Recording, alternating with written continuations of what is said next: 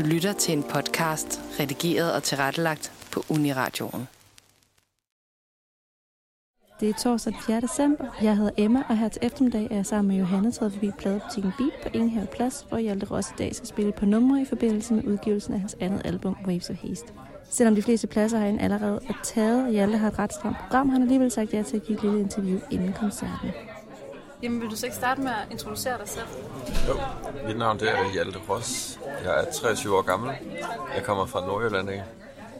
Og øh, jeg skriver sange og spiller musik. Hvad er det for noget musik, du laver? Hvis man skal putte en genre på, vil jeg nok sige singer-songwriter og rockmusik. Hvor henter du inspiration til musikken? Fra musik, jeg godt kan lide. Så, og det er meget bredt, vil jeg sige. Øh, og så henter jeg inspiration til den lyriske del i mit eget liv og min egen hverdag. Ja. Grunden til, at vi sidder her, det er fordi, du øh, skal holde release på dit andet album, øh, og du skal spille noget af det senere. Hvad er det for et album? Det er et nyt album, og det, øh, ja, det er et, jeg har lavet arbejde på de sidste to år siden mit første album. Og øh, det, øh, det er et album, jeg er virkelig stolt af. Jeg har virkelig følt, at jeg har udviklet mig siden det første album, jeg har udgivet. Og så har jeg glædet mig til at skulle udgive det her album. Og øh, ja, det er et album, der har været igennem en længere proces, som jeg har lært meget af og nyt af. Kan du prøve at beskrive den proces, det har været igennem?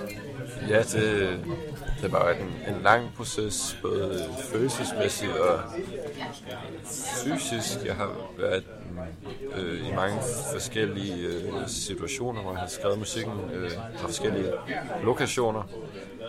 Ja. Så det har altså primært været i Danmark, eller har du også været i udlandet for... Altså, det har primært været i Danmark, bare derhjemme.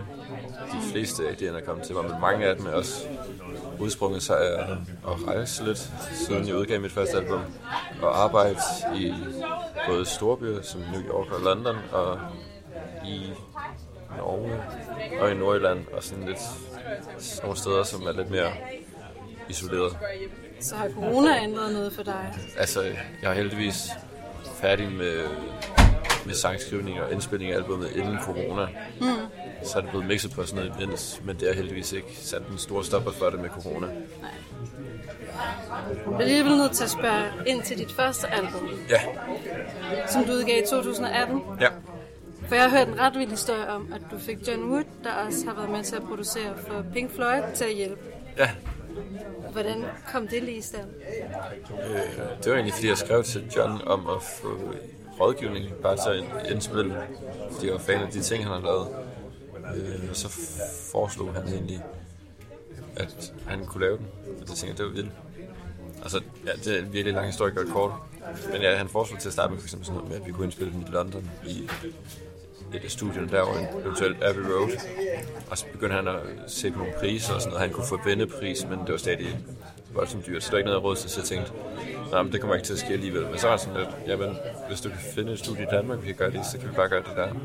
Og det gør vi så. Så vi tog det tæt på, hvor jeg voksede op i et lille studie. Det er alligevel en ret vild historie for et debutalbum. Ja, det er det. Hvem har været med ind over dit nye album? Det har John også. Okay. Øh, han var med til at optage det. Han har så ikke mixet det denne gang. Jeg har øh, søgt lidt mere en øh, amerikansk øh, produktion, moderne produktion i lyden på det her album. Så det er blevet indspillet i, eller det er blevet mixet i New York. Ja, øh, en, der hedder Daniel James Goodwin, som øh, har lavet nogle ting, jeg er ret vild med, sådan noget som bandet Whitney og Kevin Morby og John Misty og sådan nogle ting. Han er virkelig en cool fyr også. Så lyden på det nye album kommer også til at være anderledes end lyden på det første.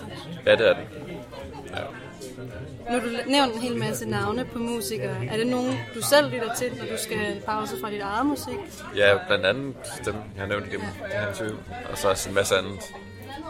Det er jo så meget forskellig musik. Mm. Gammel som nyt. Det er jo lidt ældre publikum herinde, men jeg ved ikke, om det er folk, der har været med over.